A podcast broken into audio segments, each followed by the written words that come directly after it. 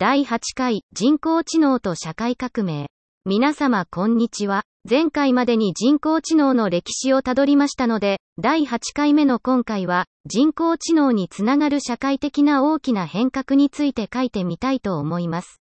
我々人類も他の生物と同じく、生きていかねばなりません。そのためには、食べるものを確保する必要があります。そこで、太古の昔は、食べるものをとって生活する狩猟を行っていました。現在で残っている狩猟としては漁業の一部などでしょうか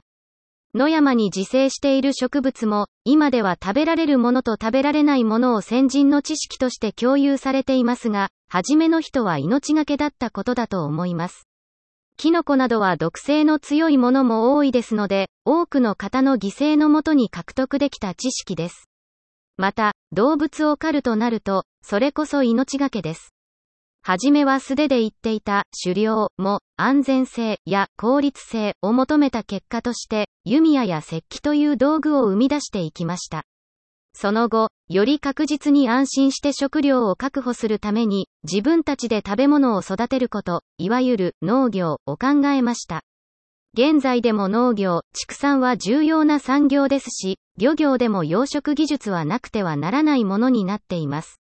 自分たちで育てるという発想は我々人類の成り立ちで非常に画期的な転換点であり、農業革命と呼ばれたりします。ここでは、安全、効率というキーワードに産業化ならではの概念である安価であることも必要となり、大規模に事業を行う産業社会に突入します。安定して生産することを考えると、灌漑事業が重要になり、また、農工具の開発も活発になりました。より高度な仕組みで、より大きな力で動くものが必要になり、いわゆる産業革命につながっていきます。産業革命では、ご存知のように蒸気機関などを代表とする動力や機械の発明により、工業社会が形成されました。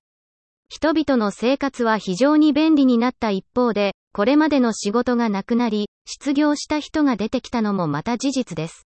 物事は常に表裏一体、光があれば影ができます。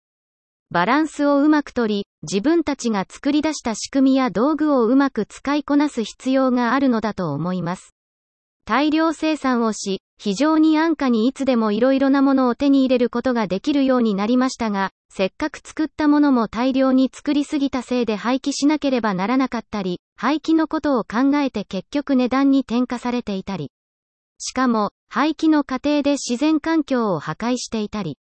心の痛む状況ではあるものの、その恩恵を受け続けているのもまた否定できませんが、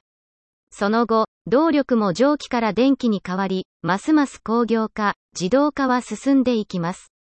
現在は、情報革命が起こっていると言われており、インターネットやコンピュータはなくてはならないものとなっています。そして、今流行の人工知能。これらの技術も弓矢や石器などと同じく、あくまで単なる道具です。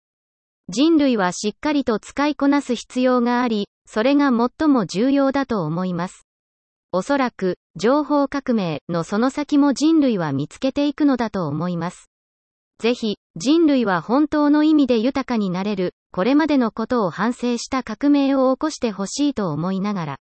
次回は、温故知新という言葉をキーワードに書いてみたいと思います。